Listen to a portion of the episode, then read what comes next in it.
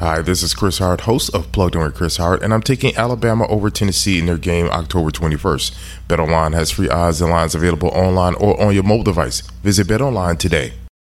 Hey, Crime Salad listeners, let me introduce you to our friend Margot from Military Murder. Hi, Crime Salad fans. I am Margot, the host of Military Murder, a true crime show where I focus on crimes committed by military members and veterans, and sometimes their spouses. But don't worry, you don't have to know anything about the military to listen, I promise. You just have to be a true crime enthusiast. And if that's you, welcome to the True Crime Army. Today, I wanted to give you a little sneak peek into a serial killer you probably never heard of. A man who was an active duty Marine had committed a double homicide while in high school, quickly joining the Marines after graduation, only to go on to commit what he called the perfect murder. It was the perfect murder of a sailor who lived seven doors down from him in the barracks. This man was only caught after two keen eyed police officers saw him creeping around the streets of Arlington, Virginia. And with that, let's dig in. Something weird was going on in February of 2010 in the Arlington, Virginia area. In the late hours of February 4th, 2010, into the early morning hours of February 5th, an Arlington police officer named Corporal T.L. Clifford saw something that he deemed suspicious. Officer Clifford had been working the, I'm quoting here, Valley beat for eight years now, so he was familiar with all the regulars. Whenever something out of the ordinary popped up, he'd notice. Officer Clifford saw a silver Dodge Durango that seemed out of place, and it was driving slowly along Shirlington Road.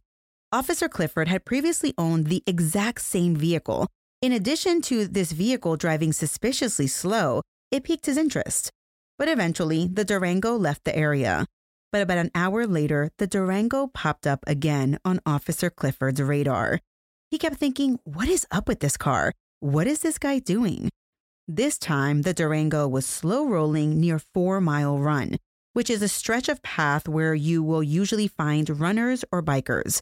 Well, Officer Clifford saw as the Durango parked his car between two trucks near a bike path, and the driver shut off his lights and sat in his car idling for about 15 minutes, and then the Durango left.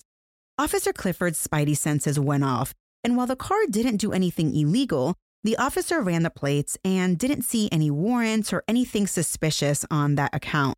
So instead, he wrote the license plate number down, never realizing that his quick thinking would lead to the takedown of a serial rapist and a serial killer. Because unbeknownst to Officer Clifford, the person in the driver's seat of that Durango was scouting out areas for his next victims. Well, wouldn't you know it, the next day, February 5th into February 6th, Officer Clifford spotted the Durango again. On this day, the streets were extra quiet because there had been a massive snowstorm dubbed Snowmageddon that pretty much incapacitated the city. This time, when Officer Clifford saw the Durango, he followed it, and he watched it as it parked near a poorly lit spot near some bars. The Durango parked, turned off its lights, and sat there idling. Then it took off. As police work goes, you might be watching out for something one minute, but then something else pops off, so it's off to the next thing, and that's what happened here. Officer Clifford and Nuselli were called to a traffic accident, but while there, who slow rolled by with its windows down? But the silver Durango. This time, as reported by the Washingtonian, for the first time, Officer Clifford and Officer Nuselli got a good look at the driver. It was a clean shaven young man with a black wool cap.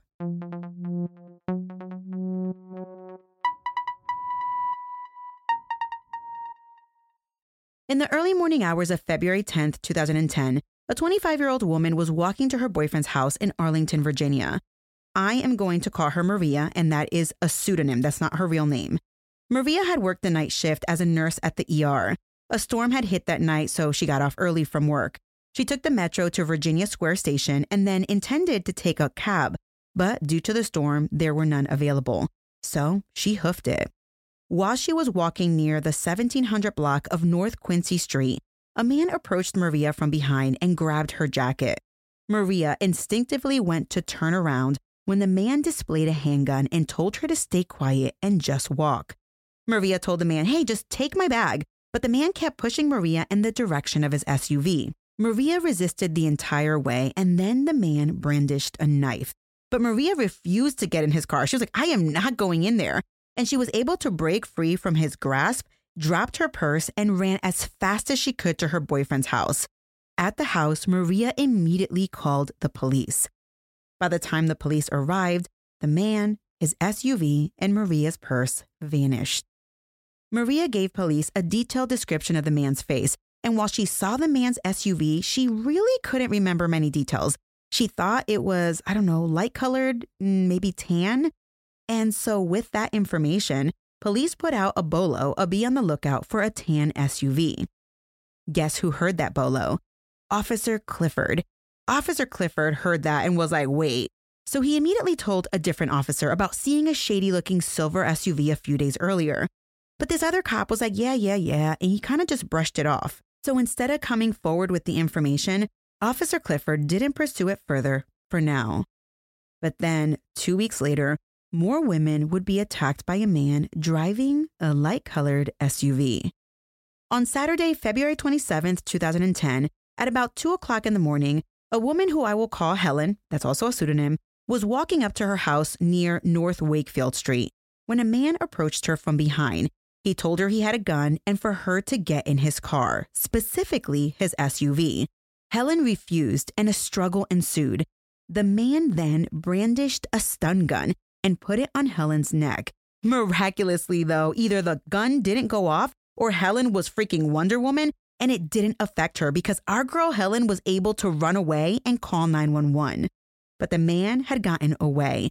And while any smart person would lay low for a while, this man was desperate and he struck again two hours later on the same street. So it's now four o'clock in the morning, and two 23 year old grad students who I'm going to call Kesha and Jill were walking home from a night out with friends. They were heading towards North Wakefield Street. As the women were stopped in front of Kesha's house, according to reporting in the Washingtonian, Kesha stopped to find her keys in her purse when all of a sudden a man emerged from behind a parked car. He showed the ladies that he was carrying a gun. He then demanded their wallets. The women were terrified. They were like, We don't have any money. But the man likely knew the cops might be patrolling the area from the first attack two hours earlier, so he quickly forced the women inside of Kesha's house. He asked her if there was anyone there, and she said no but her roommate was upstairs sleeping. Inside the house, he ordered Kesha and Jill to kneel by the couch. He then patted them down and bound their hands with the cord from a vacuum cleaner. Then he left the room. While the man was out of the room, the women were able to loosen their hands, but the man soon returned with a kitchen knife. Upset, he retied Jill's hands with the cord from an iron, and he tied Kesha's hands with the cord from a vacuum cleaner. He then ordered both women into a bedroom. Okay, Crime Salad fans, at this point in the story, things get crazier and crazier. I invite you to head over to Military Murder Podcast wherever you're listening to this show and check out my two episodes on serial killer George Torrez. It's episode 116 and 117 for reference. See you there. On a summer night, Douglas Wag Jr. lay motionless across a strip of railroad tracks before being struck by an oncoming train. I'm investigative journalist Delia D'Ambra, and my investigation into exactly how Doug died took me into the depths of a bizarre mystery. It was really hard to understand what was fact and what wasn't. A mystery that has led me from one suspicious death to another. Listen to Counterclock now, wherever you listen to podcasts.